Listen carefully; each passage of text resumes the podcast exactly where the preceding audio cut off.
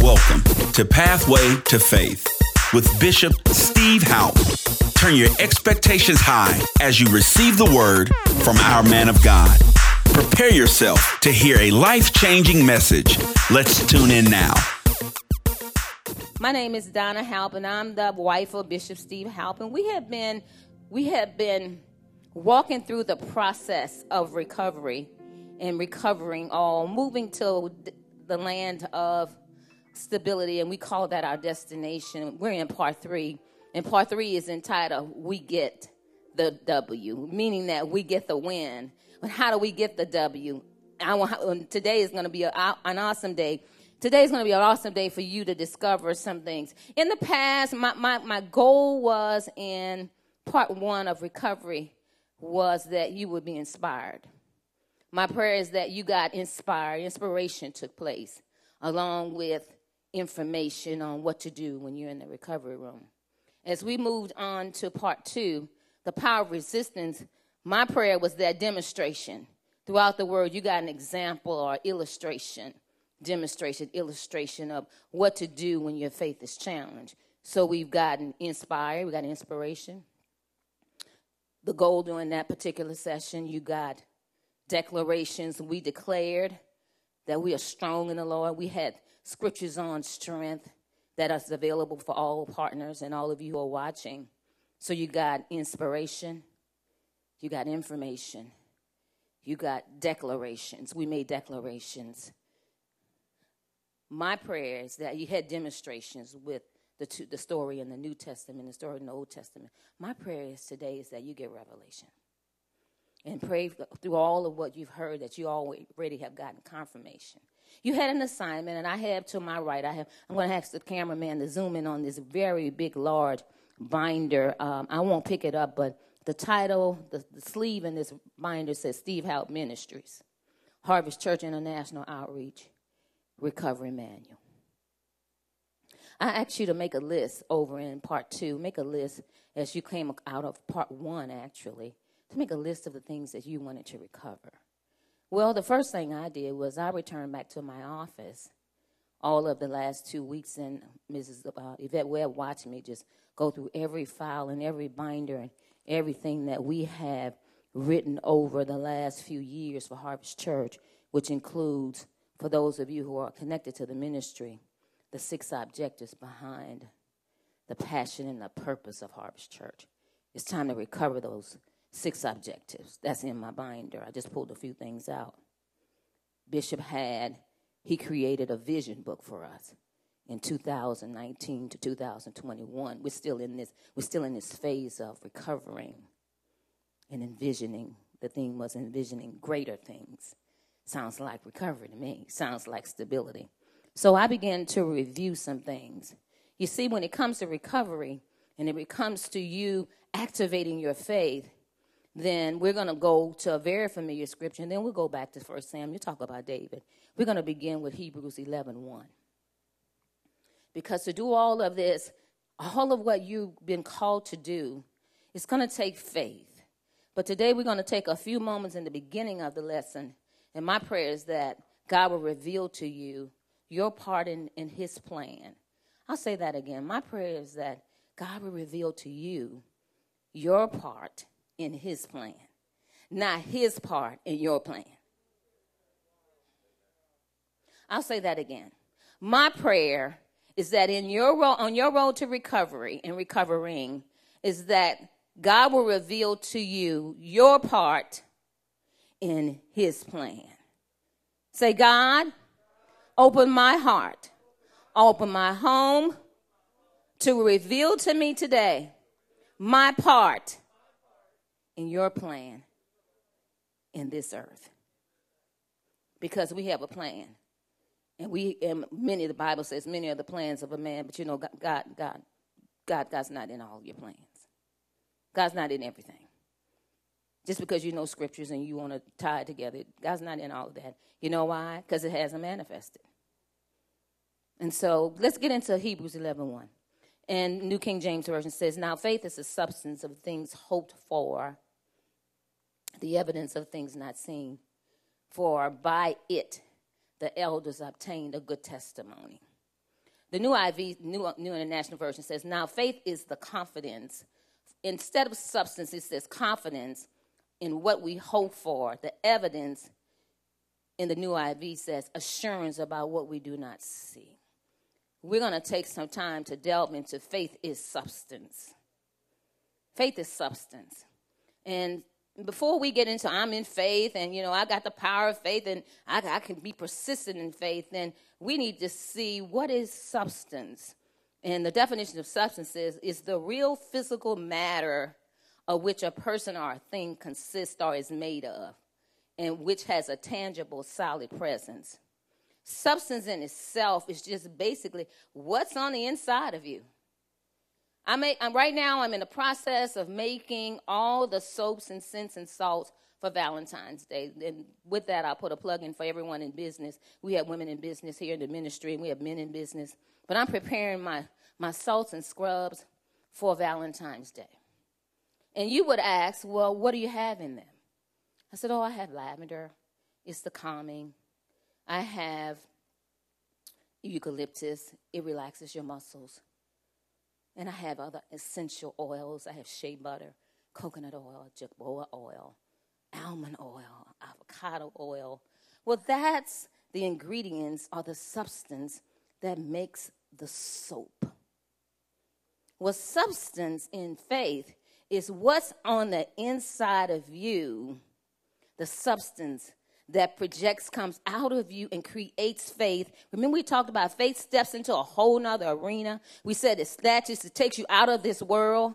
Well, many, many times we think we're in faith, but we don't have the substance for that. It's, we, we're just talking, we're having a conversation, but it's just not all the way in you. And how do you get it? How do you get faith? So, how do I get faith for something?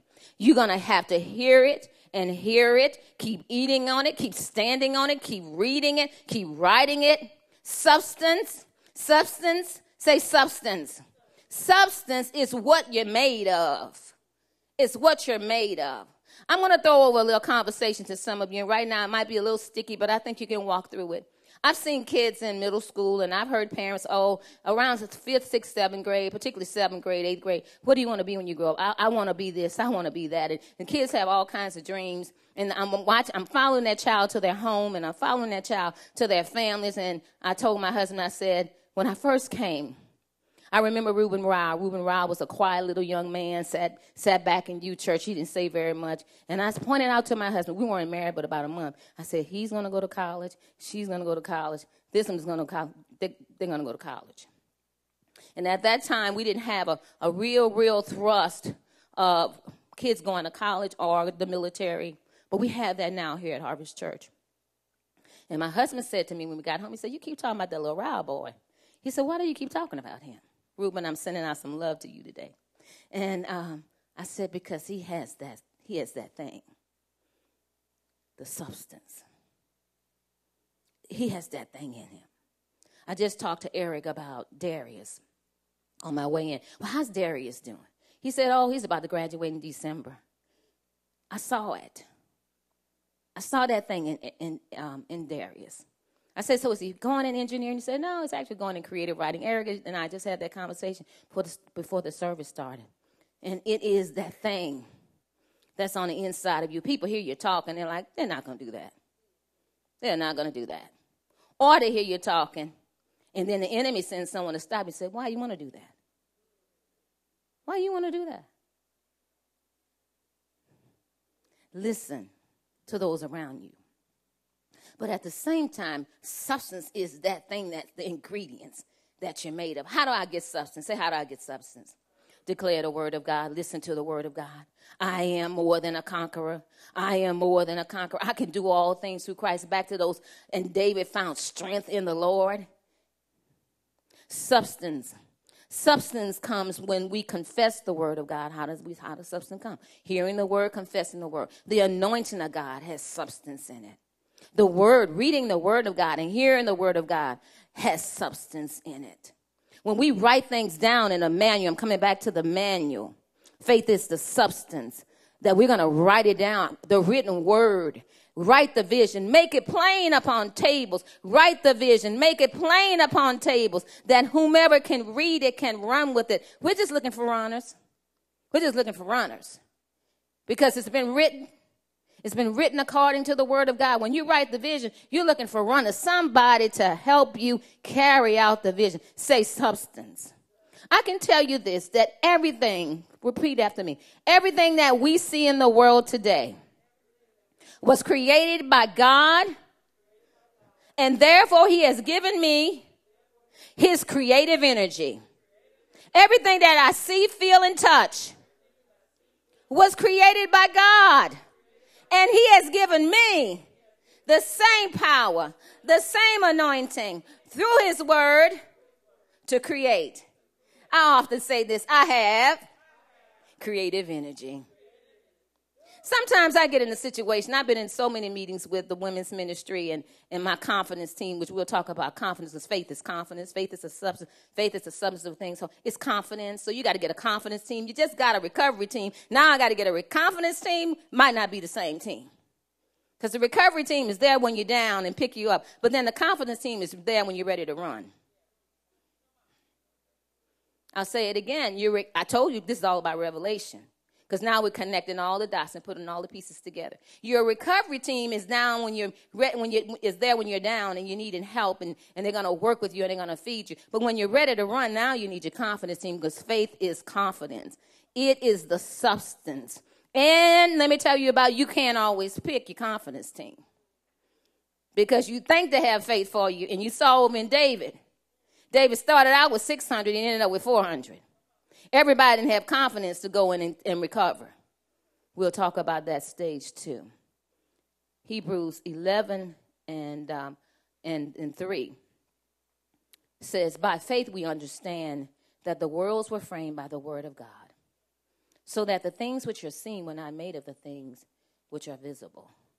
So that means by faith you must understand that your world is framed by what you say in faith.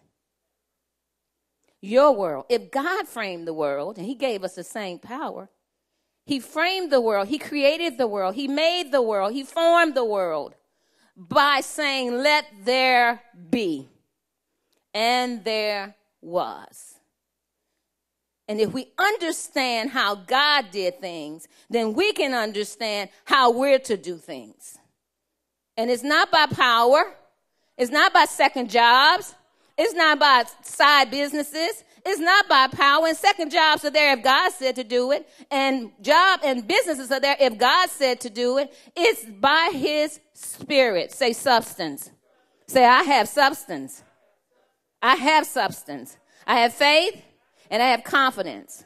And then the text tells us over in Hebrew 1, he said, This is how the, how the elders did it. It's their testimony. He said they operated in faith. I'm not sure if this population of today, we want it so quickly that we don't have time for faith. We're looking for another way. We're looking for a pyramid. We're looking for some other side job. We're looking for a connection, you know, because we all in this networking thing. We're all about who knows who, who knows who. But do you know God in the process? Ask yourself, do you know God? Don't, don't go that far. Let's go to 1 Samuel 30 and 9. Now David has gotten his strength from the Lord. David has raised up his ephod. He's found what he had in the house. David is on the journey. 1 Samuel 39 says, David and the 600 men with him came to Besor Valley, where some stayed behind. 200 of them were too exhausted they were too exhausted to cross the valley, but David and the other 400 continued the pursuit. Your takeaway number one is, and I've said it earlier one, run with those who are running. And in the midst of that, even when David took off, he said, Listen, we're going to go get everything. I heard from the Lord. We're going to go get everything. Number two, 200 didn't go with him. Here we're back to that same thing. Number two, how do we take off in pursuit? How do we get the win? I believe he forgave him right then. I can't go. Forgiveness is still there. You can't operate in faith without forgiveness. And when you stand praying, when you stand praying, 11 and 3, Mark 11 and 3, when you stand praying, forgive. I believe that right as he took off, Brother Huey, David said, We're going to go. Confidence team, believing in their leader. We're going to go. Can you imagine what you would do if 200 people just sat down and said, I'm, I'm not going. I'm not going. I'm not even going to get my own family. I'm not going with you, David. I'm not going to get my children. Perhaps they were in such mourning. The Bible says that they stayed behind. They were too exhausted. They had just finished leaving and raiding other places.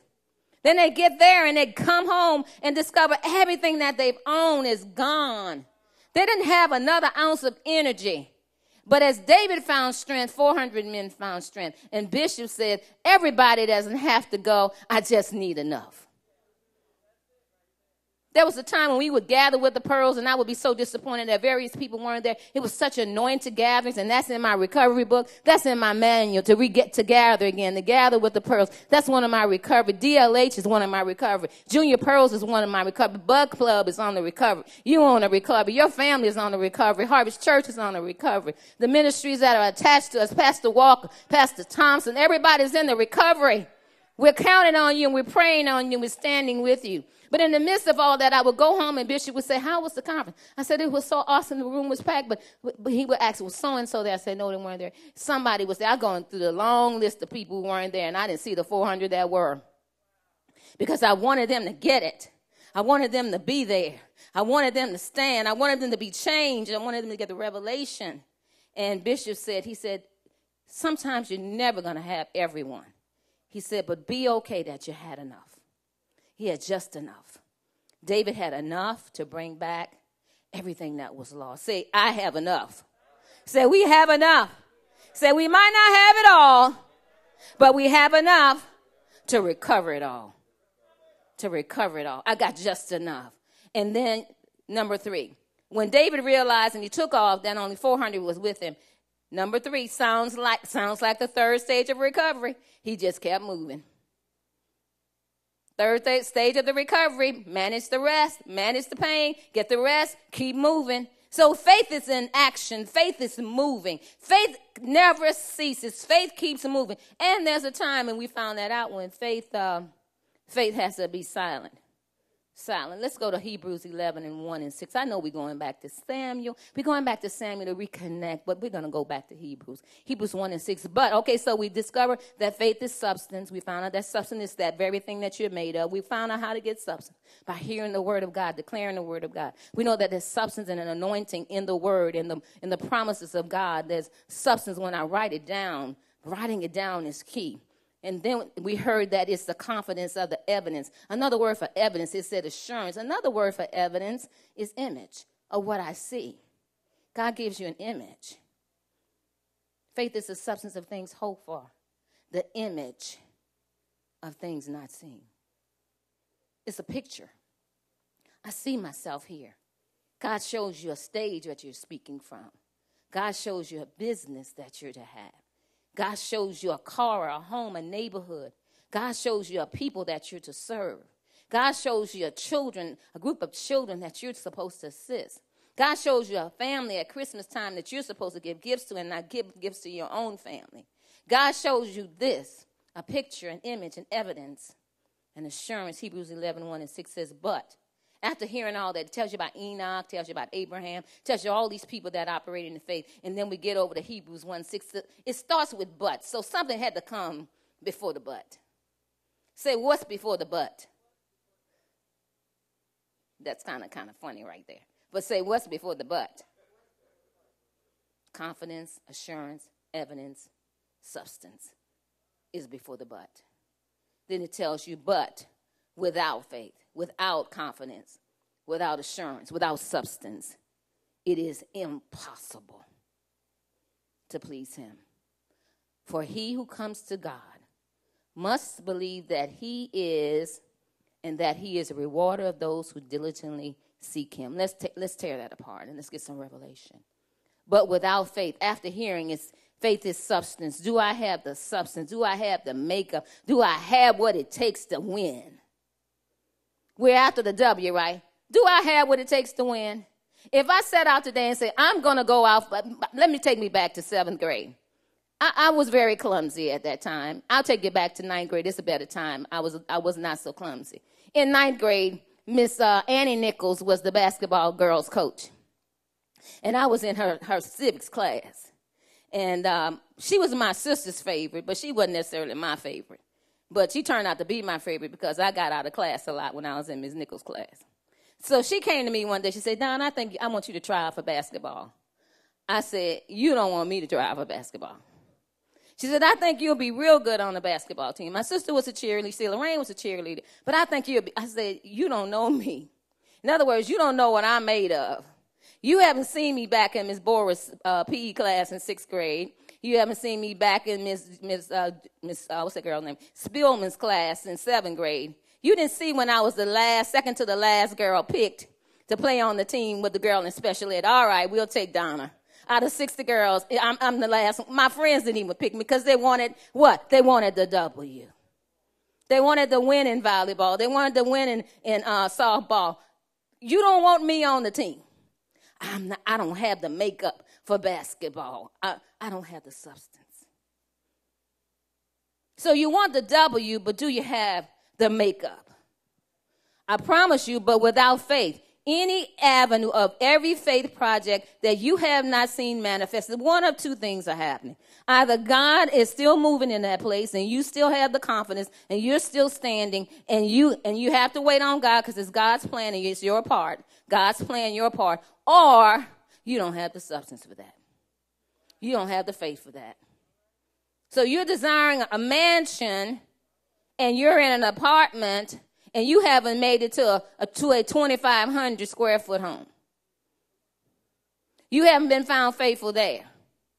Faith, faithful. Be found faithful. Substance. You want to drive a Benz or you want to drive a, your favorite dream car, but you haven't taken care of the car that you have.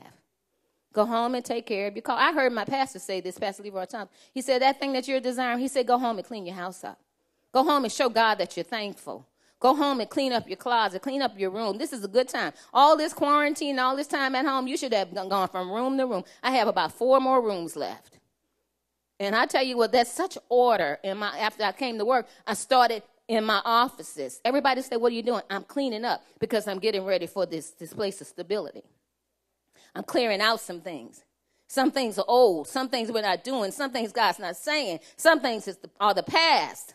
So I'm getting rid of some things. But say, but without faith, without that substance. Say, without substance, without confidence. Say, without the word on the inside of me, it is impossible it is impossible to please. And the lady, that mother with the child vexed, she came with substance. She came with faith. And even when she got pushed aside by the disciples, sent her away, she forgave. She operated in humility. Even when he said, You know, I, I can't get, I didn't come to give uh, the things to you and take bread from the children and give it to the dogs. Well, he was actually saying, the bread of life, the word that I have is for the children of Israel. And he equated children in the home to a pet animal that they may have, like a dog. So you want me to feed, don't feed my children and feed my pet? Because that dog was referring to a small, a small animal in the house. You want me to pass up the, the bread to give to my children and give it to their pets? And then the girl, the girl has such faith because she knew who he was. He that come to him must know that he is a rewarder, must know that he is a healer, must know that he can provide, must know that he, he is intentional. You just heard the word. She knew who he was. That She also knew that the disciples were not that. And that's what you need to know. The people are going to come along and get you off course. Send her away. Her faith, her substance, she knew who he was. And then it says, oh, then it, that impossible situation of her daughter being vexed became possible.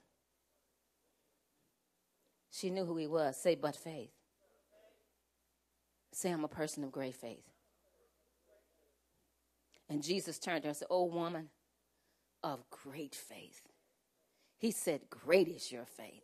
That's what I want God to say about the, my faith projects. I want him to say, Donna, great is your faith. Give that girl what she wants. Because we went from, oh, you faithless generation, the disciples couldn't cast out the demons. In one account, Jesus said, Oh, ye of little faith. So sounds like faith has degrees. Sounds, you know, like the temperature outside. You came out today, was 30. We came out Thursday, it was 52. We thought we were in summer, got food, huh? Change, it changed on you. So it changed up on you. But faith is steady. Faith is steady. Faith knows who he is. And then he's a rewarder. When we get to the point of a rewarder, there's a note that you need to know when it comes to faith. You must embrace the law of spiritual compensation. Because you seek me, I have because you seek me, you know who I am. You're coming in faith, you're steadfast, you're unmovable, you're always abounding. Embrace the law of spiritual compensation. Then God says he will diligently, to those who are diligent, the reward is there. Sounds like the W. That's how you get it. And what happens in spiritual compensation? We know that there's, you know, well, let's go to your natural. You know, you go to a job and you're applying for a job, and, you know, they'll say, well, the job has some compensation that comes with it. You're going to be compensated. How would I be compensated? Whether you be paid hourly, you'll be paid salary. Oh, I'm where you are. Oh, if you work a little harder in the quarter, you'll get quarterly bonuses. That's compensation. You understand that. And then for those of you who work in some jobs and you're in sales, you get commissions. So when you go to certain jobs, you can tell, particularly if you're in a department store, if they're getting commission or if they're just paid hourly. Because typically they they just see you walking and don't ask if you need help. That's the hourly people. But you can tell the person who's on commission because they are tracking you down. I'm in I'm in my zone. My zone, my game is shopping. My sport is shopping. So when I walk in, I already know who's getting commission because they've sized me up that I have the substance of possibly able to buy what's in the store. And when I have a little bit too much, can I set up a, can I set up a dressing room for you? Would you like me to take it to the counter? I mean, they're doing all kinds of things. And then, it, then you get into the dressing room and knock on the door. Uh, how's everything going down? Can I put your name on the door? They personalize your assignment. Can I, can, can, can I, you, you need anything? And then I'll say, well, you know what? This is a little too large. Not always the case but can you get this in the next size? And I mean, they, then, then I got runners because they on commission. And they're running back and forth. Boy, you step into a parking lot. Bishop and I drove up into a parking lot over in Florida. We got out the car. Here came this, here comes one salesperson. I said, that's the commission man. And I mean, he went to jumping and hopping because his compensation was in in his compensation packet was commission and bonuses. But spiritual compensation, I sought you. I stood on your word. I've called it out. I stood and having done all the stand, I still stood. When an enemy came in like a flood, I watched you raise up a standard. I know I can do all things. I'm trying to get this done. Spiritual compensation sounds like now unto him who is able to do the exceedingly. Come on and raise your hand and embrace it. The abundantly, the above all. That sounds like compensation. Who can do more than I can think, more than I can imagine. Exceedingly sounds like commission. Abundantly sounds like bonuses. Above all, that's the spiritual compensation. Spiritual conversation sounds like this. You sought me, so you're going to be blessed in the city. You're going to be blessed on your job. You're going to be blessed working from home. You're going to be blessed. You're going to be blessed in the field. You're going to be blessed if you're in the neighborhood. You're going to be blessed if you're working on commission. If you're in faith with God, spiritual compensation says, and my God, my God, spiritual compensation. I know you. I know you can do this. I know you can. You help me. Have mercy upon me, Lord. But my God shall supply. He's going to supply. He's going to supply all, recover all. He's going to supply, he's going to supply all, and we will recover all, pursue, overtake, recover all. My God, say, my God shall supply all. You don't have to put anything after the all. You, Nothing's needed after all. Because all means all. Oh my gosh, I pray you're getting some revelation through all of this. So I'm all after this spiritual conversation. I hear the Lord saying four words, and I got this probably uh, about three weeks ago. I hear the, but when we get to the part of overtake, I hear the Lord saying, overtake, overthrow, overcome, overflow. You're going to overtake. David had to overtake. That means to come suddenly unexpectedly upon someone. God said to David, go, pursue, overtake. That means some things you're going to have to move quickly on. To overtake, I'm coming so sudden, you didn't even see me coming. You didn't even see me coming. I'm unexpected. You didn't even listen. When Bishop Hal got this mall, the Northland people didn't see him coming. The Kansas City Star wrote, It'll never be another harvest church. This will never happen again. That they own that much land and they're people of color. It'll never happen in the Northland. Came suddenly. Shout suddenly. It's going to be unexpected. They're not going to see you coming. I hear the Lord say, David, God told David, go overtake. And you're going to see over in the word that they came and overtake. They came suddenly. I hear the word say, when you overtake, then you move to overthrow. To overthrow means to remove forcibly, to remove you forcibly from power. Sounds like Biden and Kamala Harris. Sounds like we just saw the overthrow. We just saw the overtake. They didn't see him coming, but he put the right person by his side. Black female, Asian female, female if you please. Didn't see it coming and the overthrow took place to remove forcibly from power. Sounds like Trump got trumped.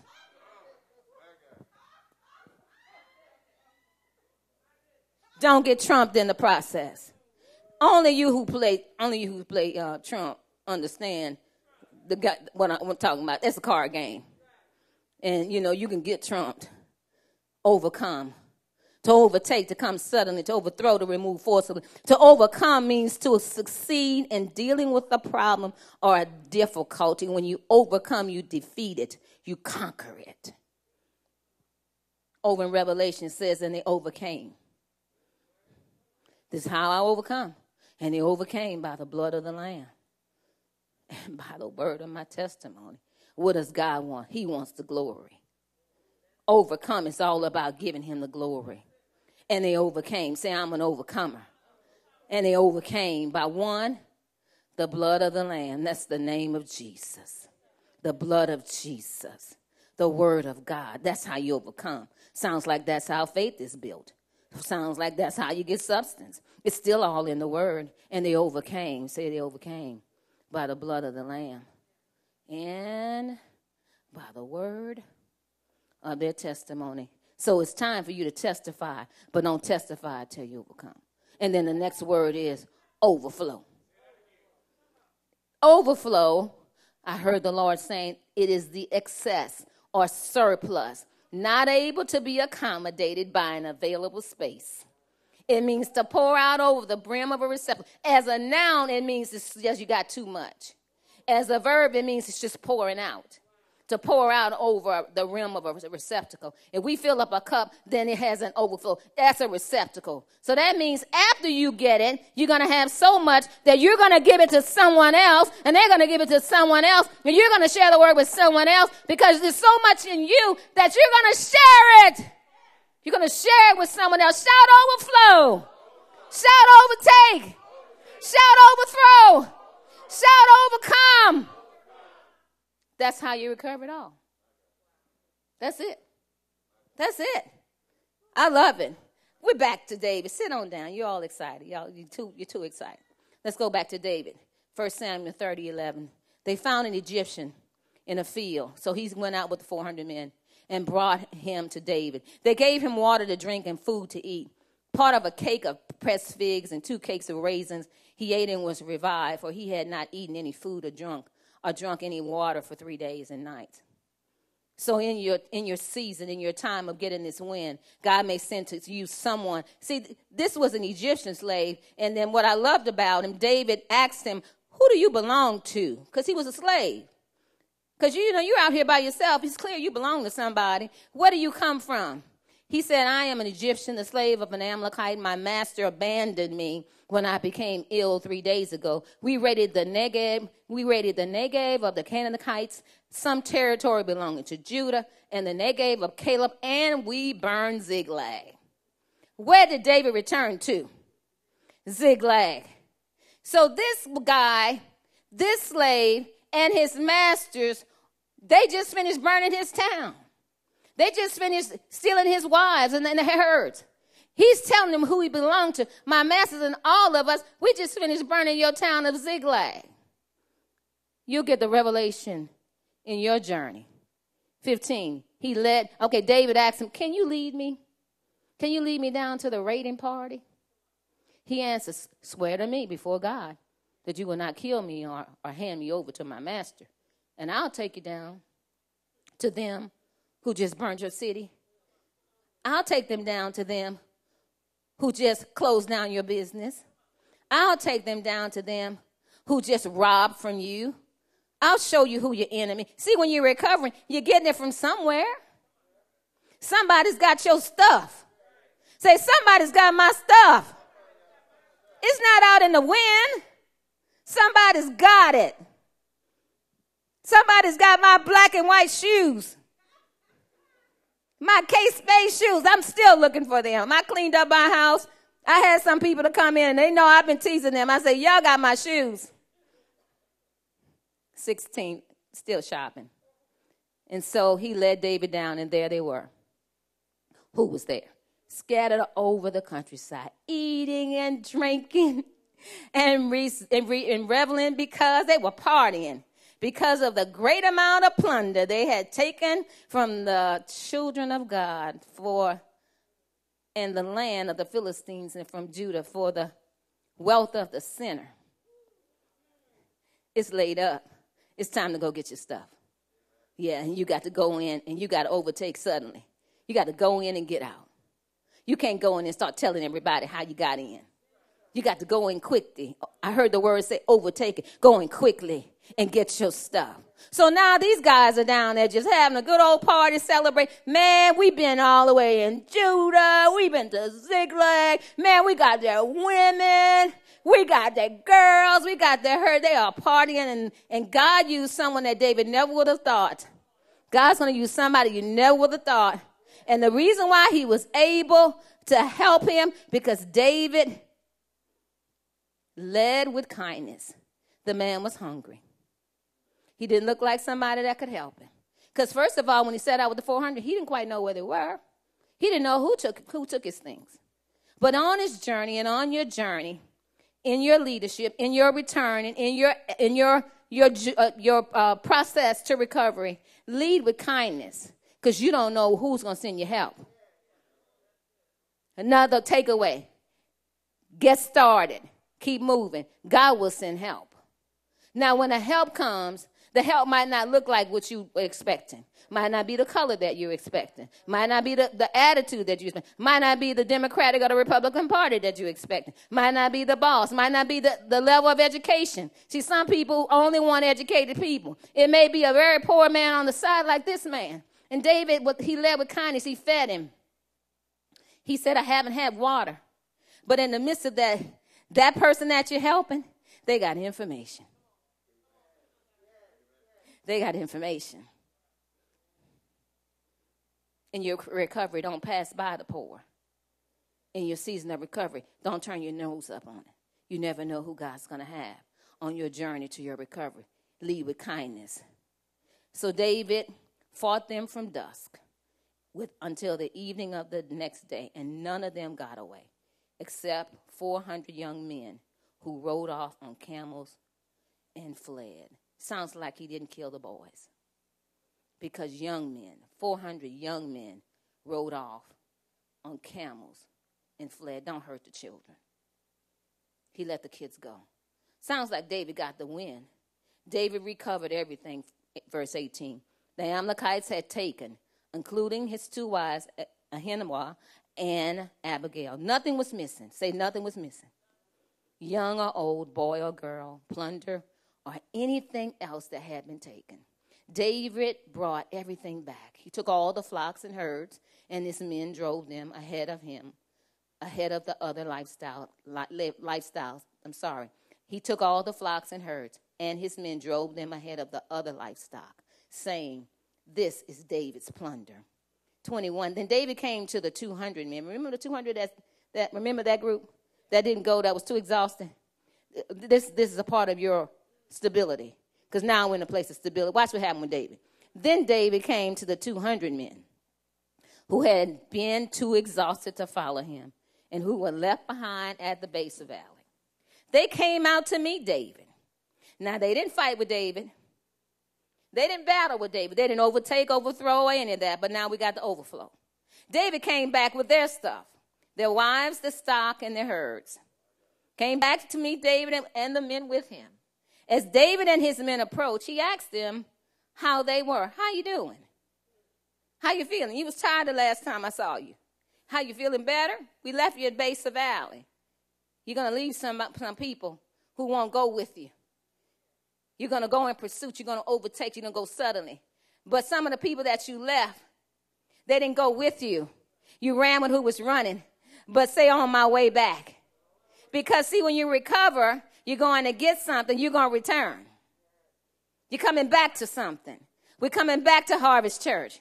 We're coming back to members who have left. Don't you open your mouth and say where you've been. You, they've been where you've been in quarantine. That's where they've been. So they haven't been watching. So they haven't been tithing. So they haven't been giving. So they haven't been praying. So they're not in the fast. But when we return, when we recover, when we recover, when we recover, let's see what David did. Let's see what David did. I'm not going to tell you. It's in the word. I'm not going to even tell you how to act. 22. But all the evil men and troublemakers among David's followers, now they went to fight with David. They recovered with David. They overtook the, the, um, the men with David, but they called them evil men and troublemakers that were still with David. Went to fight with him. They weren't at Besor Valley resting. They were with him. So even in your running, even in your even in your recovery, even in your confidence team, Jesus had had had, had um, Judas. He had one. David had 400. Jesus had one out of 12 was not with him. So understand that even in the crowd, somebody won't like what you're doing. The Bible called them evil men and troublemakers among David's followers. Because they did not go out with us, we will not share with them, we will not share with them the plunder we recovered. However, each man may take his wife and children and go. Send her away. She cried after us. She wasn't crying after G- them, she was crying after Jesus. They didn't go with us. We will not share. You're going to have that group, selfish. You're going to have that selfish group. That in your place of recovery, and you're going to recover so much because it's going to be an overflow. It's going to be so much. You're going to have some people, why you want to give that away? Mama, why you want to give that away? Mama want to give, Dad, why, why, why you want to do that? Bishop, why you want to love on all them people that's been gone? Look at all those people that's been gone. They weren't here with us. They weren't with us during the pandemic. Will be a year of February, a year March. They weren't here in the, the last year. Watch out for the evildoers that dwell among you.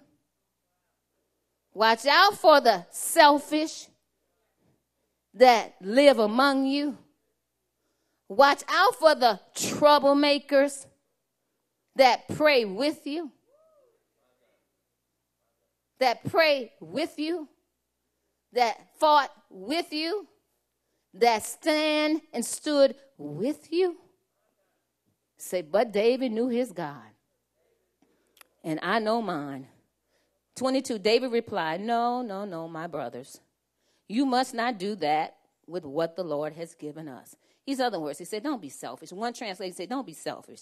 He has protected us. God has protected us and delivered into our hands the raiding party that came against us. He delivered the enemy into our hands. Who will listen to what you say? The share of the man who stayed with the supplies is to be the same as that of him who went down to the battle. One translation say, David says, all will share alike. Share and share alike. What we have, we will give to everyone. Scripture says 25. David made this a statue. We can say the, the, the, we can say that they returned to stability. David made this a statue and the ordinance for Israel from that day to this day. Say this a successful leader brings stability to his family, to his community, to his nation, and to everyone who follows him. Say it again a successful leader, and that's me. We can say a man of faith, a woman of faith, a family of faith brings stability to his family, to his community. You're not saying it with me, to his community to his nation. And you need to know your nation, and your nation is just the people that you're called to, and to everyone who follows him. Hear me good. Somebody's following you. Even if you don't have any children, somebody's watching you. Even if you've never been married, somebody's following you. If you are any kind of light, in your family, if you are anywhere at any point a person of faith, if you at any part of your world you receive Jesus as your Lord and Savior, then you are a light and somebody is watching. Somebody is counting on you to make it. Somebody is following you. And they may never ever tell you.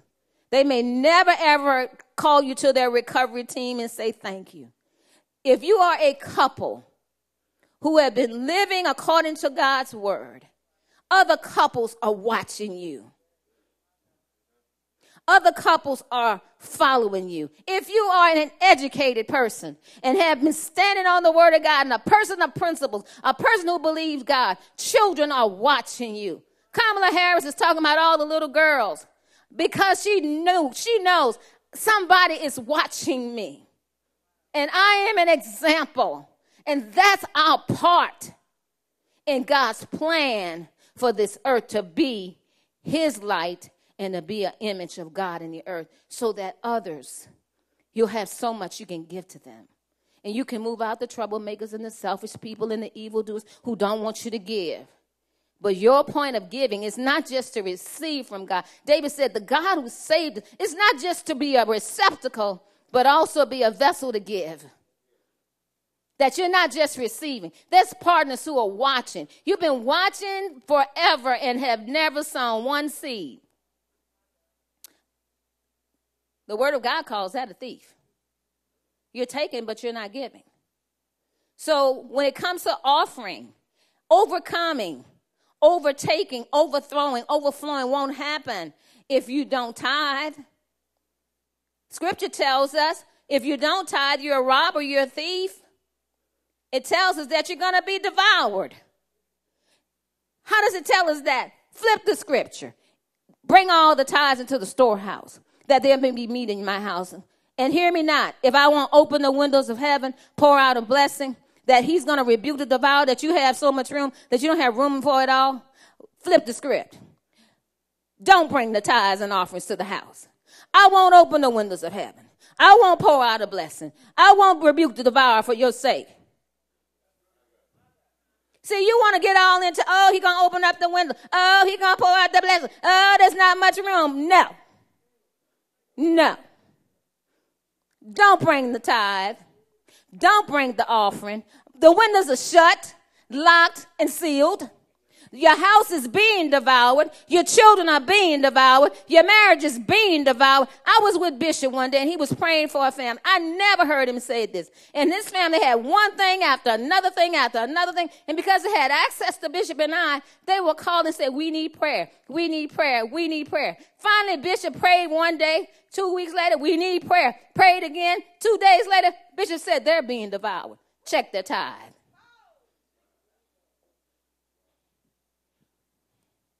I was speechless. There was a minister with us. He said they're being devoured. Check the tithe.